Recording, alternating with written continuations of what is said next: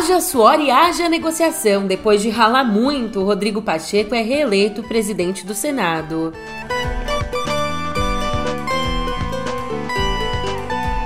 Já na Câmara, com uma baita folga, Arthur Lira também é reeleito.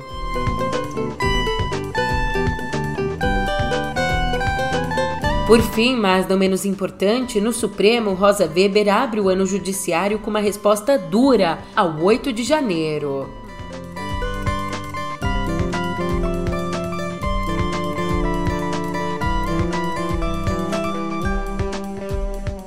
Um ótimo dia, uma ótima tarde, uma ótima noite para você. Eu sou a Julia Keck e vem cá, vem cá, como é que você tá, hein? Nesse dia 2 do 2 do 23, deu uma quebradinha aí, mas nesse dia 2 do 2, a palavra é respiro. Ai, nos últimos dias da corrida pela presidência do Senado, o bolsonarismo até tomou um fôlego, mas foi mesmo um fogo de palha. Mais uma vez, a última palavra foi a da democracia. Ponto, acabou. E eu queria que essa tivesse sido a última frase antes da gente começar a conversar, porque, pô, que frase bonita, que frase de efeito. Mas você sabe, eu tenho que te contar tudo isso e muito mais no pé do ouvido. Música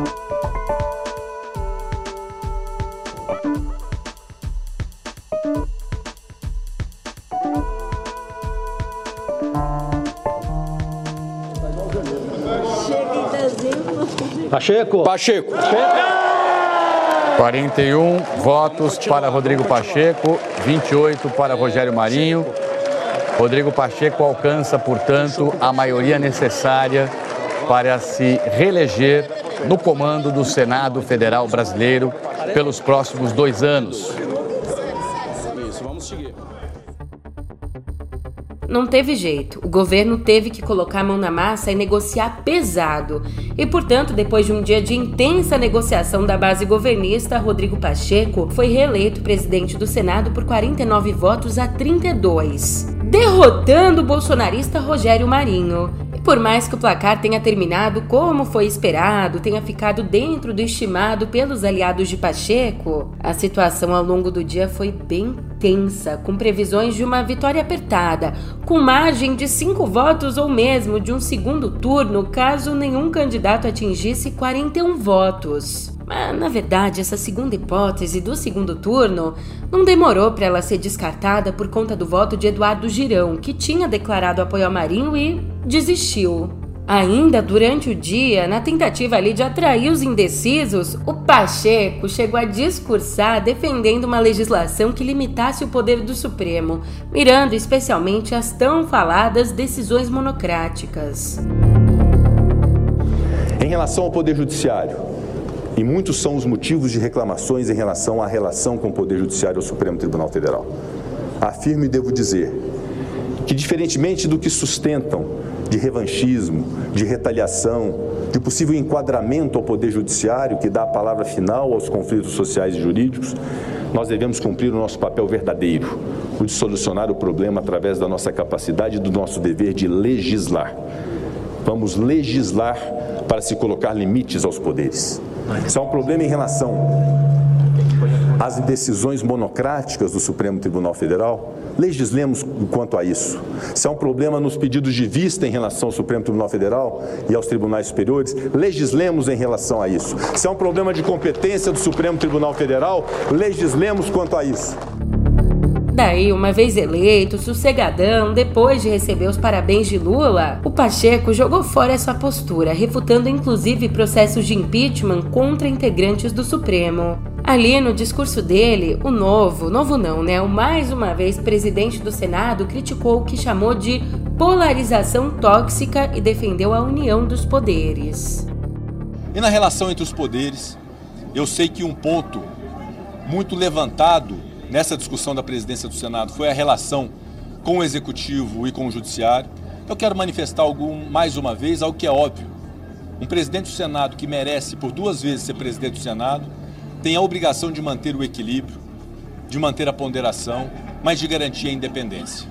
Em relação ao Poder Judiciário, nós devemos reconhecer que o Poder Judiciário, que tem na alta corte o Supremo Tribunal Federal, tem o mistério constitucional de dar a palavra final nos conflitos sociais e nos conflitos jurídicos que são levados à competência do Supremo Tribunal Federal para decisão, assim como de das demais cortes e demais instâncias da Justiça. Para que se evite esse desgaste que há hoje em relação ao Supremo Tribunal Federal, é importante primeiro que a política e o legislativo exerçam a autocontenção, que sejamos capazes de resolver os nossos próprios problemas na política e evitemos de provocar o judiciário. Porque se o judiciário for provocado, ele vai ter que decidir de um jeito ou de outro, isso acaba gerando desgaste para o judiciário ter que decidir sobre questões que poderiam ser muito bem resolvidas no âmbito do executivo e do legislativo. E de igual modo, sem revanchismo, sem retaliação, com diálogo, chamando quem entende de justiça e de direito para este diálogo e para esse debate. Vamos discutir matérias e fazer aquilo que é o fundamental para estabelecer o equilíbrio entre os poderes. Legislar. É plenamente possível discutirmos o alcance das decisões monocráticas judiciais, decidimos o alcance dos prazos de vistas de processos judiciais para que eles sejam julgados a tempo, discutir a própria competência dos tribunais superiores e, por que não, do próprio Supremo Tribunal Federal. Há diversos defensores sobre a redução de competência do Supremo para que questões constitucionais e as questões mais importantes do Brasil sejam decididas pela Suprema Corte. O próprio estabelecimento de mandatos para ministros do Supremo Tribunal Federal, que é uma discussão honesta, de uma realidade que existe em outros países, que pode ser plenamente admitida para discussão no Senado Federal, com a participação do Supremo Tribunal Federal, com a participação das associações de magistrados do Ministério Público, com a participação da comunidade jurídica, sem revanchismo, sem acreditar e achar esse discurso enganoso que foi criado de que impeachment para ministro do Supremo ou para presidente da República resolve todos os males nós não podemos banalizar o instituto de impeachment. E ele não será novamente banalizado pela presidência do Senado. Ah, e adivinha quem não soube perder? Te dou aí uma chance. É, por mais que dentro do jogo democrático perder faça parte, perder as eleições, vários bolsonaristas reagiram mal, para falar o mínimo, à derrota de Rogério Marinho. O deputado Nicolas Ferreira, o mais votado do Brasil, classificou a vitória de Pacheco como uma vergonha. E ele ainda aproveitou a situação para ironizar a votação em papel, dizendo, abre aspas, eleição em papel no Senado? Hum, interessante. Ele disse isso em referência à pauta bolsonarista que eles não superam do voto impresso. O que, que você achou da vitória do Pacheco lá no Senado? Uma vergonha para o Senado é, a gente poderia ter alguém que realmente colocasse né, os limites aí nos poderes, uma vez que até ontem eu tinha todas as minhas redes derrubadas, sem acesso é, ao processo, sem saber é, o motivo, sem ter nenhum tipo de citação, notificação. E assim a nossa liberdade vai sendo retirada aos poucos, é como diz Hayek. A nossa liberdade é como uma. Né, foi tirada né, ali em, em fatias, né, assim como alguém corta um salame. Então, realmente eu fico. É uma pena. Perde o Brasil nessa eleição aí. Já o Gustavo Gayer, o segundo deputado mais votado de Goiás, ele baixou o nível no Twitter. E ó, você me desculpa, não sou eu que estou dizendo, eu só vou repetir o que o Gustavo Gayer escreveu. Ele escreveu assim, abre aspas: Isso aqui é uma putaria de um grande teatro, uma democracia de vitrine. Fecha aspas. Já um pouco mais na dele, o senador Eduardo Bolsonaro desejou que Pacheco, de alguma forma, resgate a interdependência entre os poderes. E não é que dois senadores novatos, tão famosos quanto conservadores, se viram em situações peculiares ali no primeiro dia de trabalho? E ó, que eu não tô nem falando da situação peculiar deles terem esquecido como é que é trabalhar depois de passarem pela mamata, pelo puxa-saquismo do último governo. Eu não tô nem falando disso. Mas então, quais situações peculiares são essas? Sérgio Moro olhou para um lado, olhou para o outro e se viu cercado de petistas. Como lá no Senado, os lugares são distribuídos de acordo com os estados e por ordem alfabética, o ex-juiz e ex-ministro que prendeu Lula ficou ao lado da petista Tereza Leitão e do petista Humberto Costa, sentando ainda atrás do senador Wellington Dias. Já a famosa ex-ministra Damaris Alves ficou isolada e ainda se irritou, perdeu a linha ao ser cobrada sobre a situação dos Yanomami. E para amarrar essa nossa conversa no Senado, vale trazer o comentário de Lauro Jardim, que pontuou, aspas, as duas vitórias do Pacheco, tanto em 2021 como agora, tiveram ao menos uma particularidade em comum. Ele foi fortemente apoiado pelo Palácio do Planalto, que agora trabalhou para garantir a vitória dele, sobretudo nos últimos dias, quando parecia que Rogério Marinho ganhava território. Pacheco conseguiu se colocar na posição de ser o preferido de dois governos radicalmente diferentes um do outro, o de Lula e o de Jair Bolsonaro. Fecha aspas. Seria essa uma mostra do nosso fisiologismo? Seria uma mostra da força do Estado independente dos governos? Não sei, eu te jogo aí essas duas perguntas enquanto essas reflexões pairam no ar. Que chique falar pairam, né? Fala sério. Enquanto isso, na cúpula ao lado, se no Senado foram feitas muitas contas e negociações de última hora na Câmara, Arthur Lira deu um passeio. Peço licença ao Gabeira, 7 horas e 35 minutos pelo horário de Brasília. Está aí, portanto, Arthur Lira, reeleito presidente da Câmara dos Deputados do Brasil pelos próximos dois anos, sendo cumprimentado ali pelos deputados, no meio, portanto, ali do plenário da Câmara, abraçando, recebendo beijos, tapinhas nas costas. Arthur Lira, reeleito presidente da Câmara para mais dois anos de mandato. Ele foi reeleito com 464 votos, 464. O maior número já registrado para um candidato à presidência da casa. E os adversários dele, coitados, ficaram tão longe, mas tão longe, tão longe, que teve até fuso horário. O resultado só deve estar tá chegando para eles agora.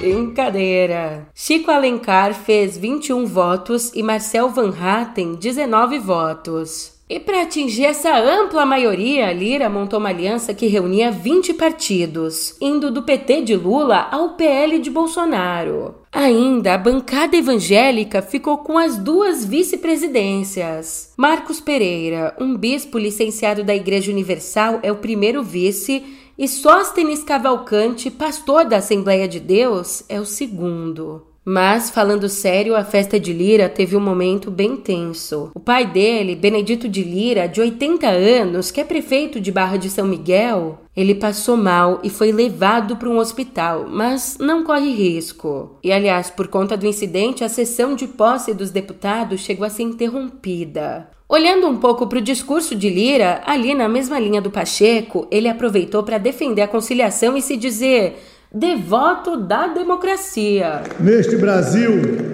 não há mais espaço para aqueles que atentam contra os poderes que simbolizam a nossa democracia. Esta casa não acolherá, defenderá ou referendará nenhum ato, discurso ou manifestação que atente contra a democracia. Quem assim atuar terá a repulsa deste parlamento, a rejeição do povo brasileiro e os rigores da lei. Para aqueles que depredaram, vandalizaram e envergonharam o povo brasileiro, haverá sim o rigor da lei. E também temos aqui um lembrete importante da Vera Magalhães, que pontua aqui, abre aspas. No dia seguinte a ter conseguido quase a unanimidade na Câmara, Lira começará a ser cobrado por forças antagônicas a respeito da direção na qual deve conduzir a pauta. Então, Lula, Marina Silva e os outros ministros não devem se iludir que vai ser fácil com ele emplacar as pautas ambientais e de defesa dos povos indígenas. A própria bancada ruralista é avalista de Lira de longa data. Fecha aspas. Aí, não foi só o legislativo que retomou as atividades ontem. No Supremo, a presidente, a Rosa Weber, abriu o ano judiciário com um discurso duro em resposta aos ataques do dia 8 de janeiro. E se alguma dúvida ou dificuldade de compreensão acaso esteja a pairar neste momento sobre o sentido do que estou a dizer, assevero, em nome do Supremo Tribunal Federal, que uma vez erguida da justiça a clava forte sobre a violência cometida em 8 de janeiro, os que a conceberam, os que a praticaram, os que a insuflaram e os que a financiaram serão responsabilizados com o rigor da lei. Quem também participou da abertura dos trabalhos no STF foi o presidente Lula, que disse que a relação dele com o judiciário terá como alicerce o respeito institucional. Mas assim, nos bastidores, mesmo com um discurso incisivo de Rosa Weber, uma ala, uma parte do Supremo tem defendido uma espécie de autocontenção do tribunal. Para esses ministros, é hora de deixar a política resolver seus próprios problemas. E como não é difícil imaginar, o Alexandre de Moraes, que relata os inquéritos sobre os atos antidemocráticos, não está nesse grupo.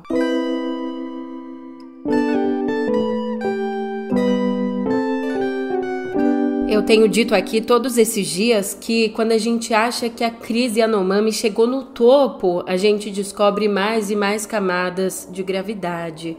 E essa aqui é mais uma camada. Uma comitiva do Ministério dos Direitos Humanos e da Cidadania recebeu denúncias de exploração sexual infantil em terras indígenas, com ao menos 30 meninas e adolescentes Yanomamis grávidas de garimpeiros. De acordo com o secretário nacional dos Direitos da Criança e do Adolescente, o Ariel de Castro Alves, existem também relatos de que seis crianças teriam sido acolhidas irregularmente por famílias não Yanomamis, com dois processos ilegais de adoção. As denúncias sobre adoção ilegal já tinham sido feitas pelo Conselho Indígena de Roraima. E ali nas terras Yanomami, um dos alvos dos garimpeiros é a cassiterita, um mineral de onde a gente extrai o estanho, o estanho que é usado nas latinhas de alimentos, no acabamento dos carros, na fabricação de vidros e até nas telas dos nossos celulares. Pois então, a Justiça Federal determinou que a Agência Nacional de Mineração leiloe a cassiterita extraída ilegalmente das terras Yanomami, decidindo ainda que o valor arrecadado seja usado para ações de combate ao garimpo ilegal e de segurança do povo indígena naquele território. O valor estimado que pode ser arrecadado com o leilão é de 25 milhões de reais. E essa decisão da justiça também dá um prazo, prazo até o dia 28 de fevereiro, para que todos os trâmites sejam concluídos, com pena de multa no valor de 100 mil reais por mês em caso de descumprimento. Mais uma informação sobre essa crise: ontem a FUNAI suspendeu até que termine a emergência em saúde pública de importância nacional na região. Até lá, a FUNAI suspendeu a concessão de novas autorizações de acesso ao território Yanomami. Mas tem uma exceção: a medida não vai afetar profissionais de saúde e outros agentes públicos em missão, só que, para não serem atingidos, eles vão ter que cumprir algumas exigências, como apresentar comprovante de vacinação completo, atestado para ausência de doenças infectocontagiosas, teste negativo de Covid nas últimas 24 horas, além de assinar um termo de compromisso com as normas de conduta. Olhando lá para fora, agora a gente muda completamente de assunto porque tem uma aposentadoria de peso. Considerado o maior quarterback da história do futebol americano, ontem o jogador Tom Brady anunciou que está se aposentando. Em 23 temporadas, ele conquistou 7 dos 10 títulos que disputou do Super Bowl, a final da Liga Nacional do Futebol Americano, a NFL. Inclusive, a final desse ano nem chegou, mas já entra para a história da NFL porque, pela primeira vez, desde que o título da liga passou a ser decidido no Super Bowl, lá em 1967, essa é a primeira vez que dois quarterbacks titulares dos times finalistas são negros.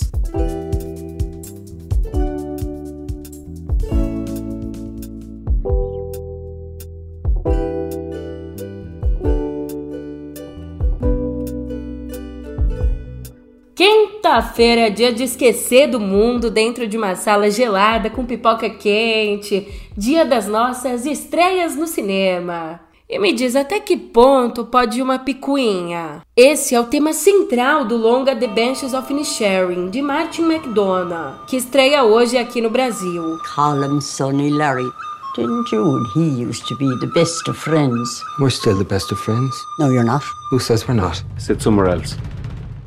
Indicado a nove Oscars, o longa se passa num vilarejo costeiro da Irlanda e gira em torno do inexplicável rompimento de dois amigos vividos por Colin Farrell e Brendan Gleeson. Ué, o filme é sobre a briga de dois amigos? Como assim? É, essa história até parece besta, aquelas histórias que a gente pensa, como assim tem um filme sobre isso? Mas conforme vai avançando, a gente tem uma série de questões sobre o sentido da vida, a polarização da sociedade e até sobre a função da arte.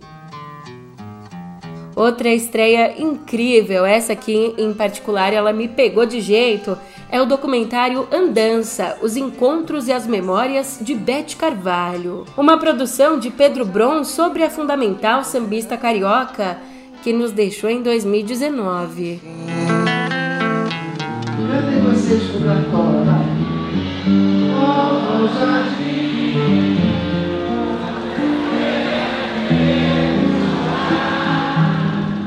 Pois bem sei que não queres voltar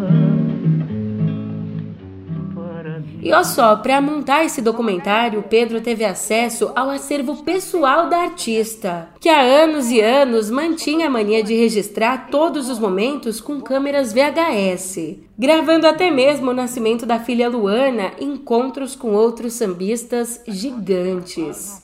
E também tem suspense nas telonas.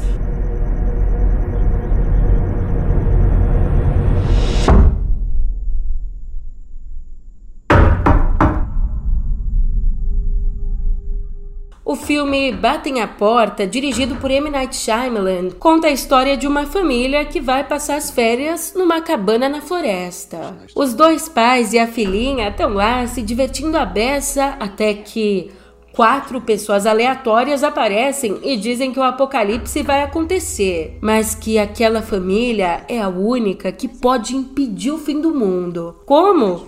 Escolhendo um dos pais ou a filha para morrer.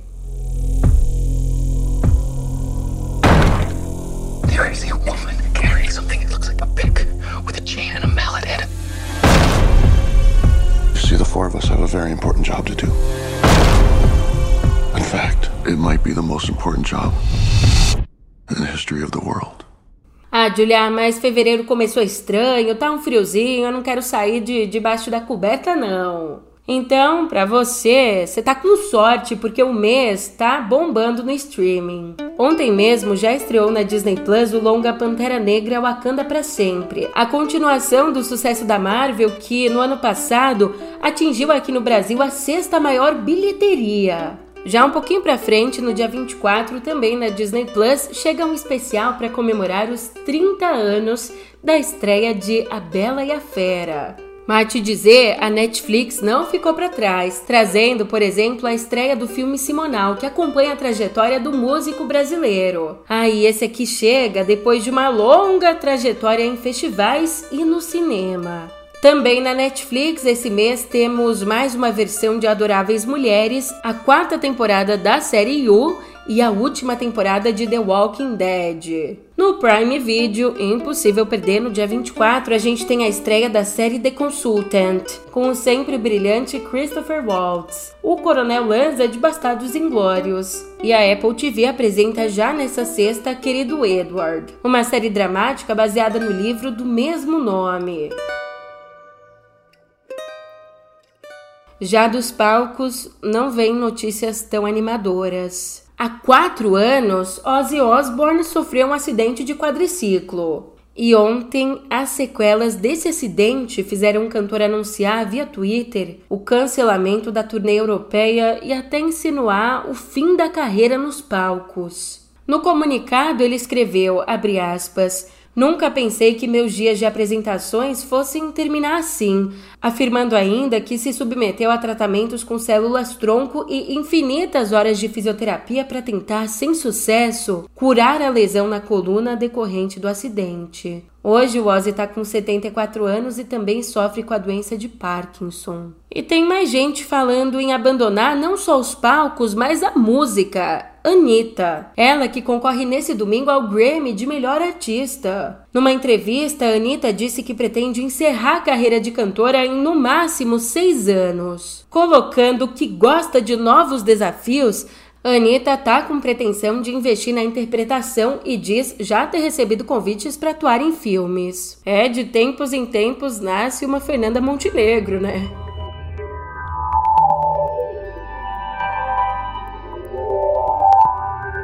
Poxa vida, eu sinto muito, muitíssimo por ter que te dar essa notícia aqui.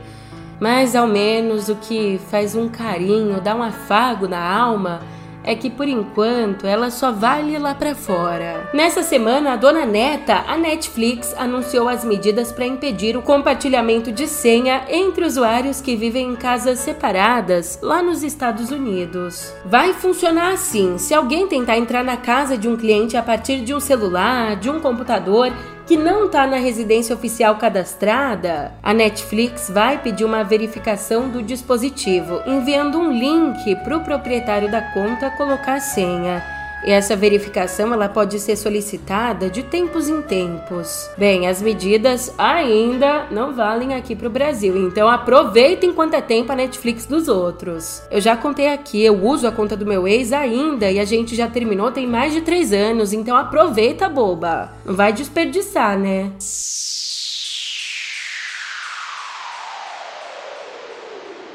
E a empresa OpenAI, a dona do robô ChatGPT, disse nessa quarta que está lançando o Chat GPT Plus, uma versão paga que ainda está em fase de testes. Uma versão paga, portanto, do popular chat da empresa alimentado por inteligência artificial. Eles afirmam que essa versão vai custar 20 doletas por mês, mais ou menos 102 reais. E o que, que prometem oferecer? Prometem acesso mesmo quando tiver alto tráfego de usuários, prometem mais velocidade e recursos diferenciados. Ou seja, eles ainda estão vendo, porque recursos diferenciados é meio vago, né? Não. Tô meio que enchendo linguiça, mas vai ter mais coisa por aí.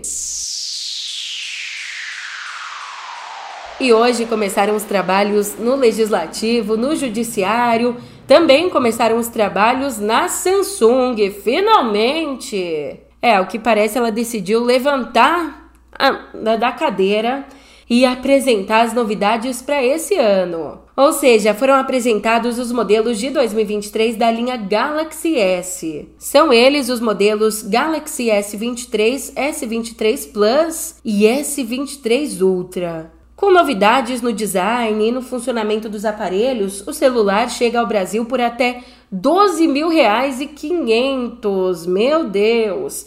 E essa é a primeira vez, aliás, que o nosso país recebe um lançamento da empresa ao mesmo tempo que o mercado global. Mas, para falar a verdade, não muda muita coisa não. Os aparelhos também parecidos aos da geração anterior, mas no caso do Galaxy S23 Ultra, a câmera praticamente dobra a resolução, filma melhor e todos os aparelhos têm um processador especial.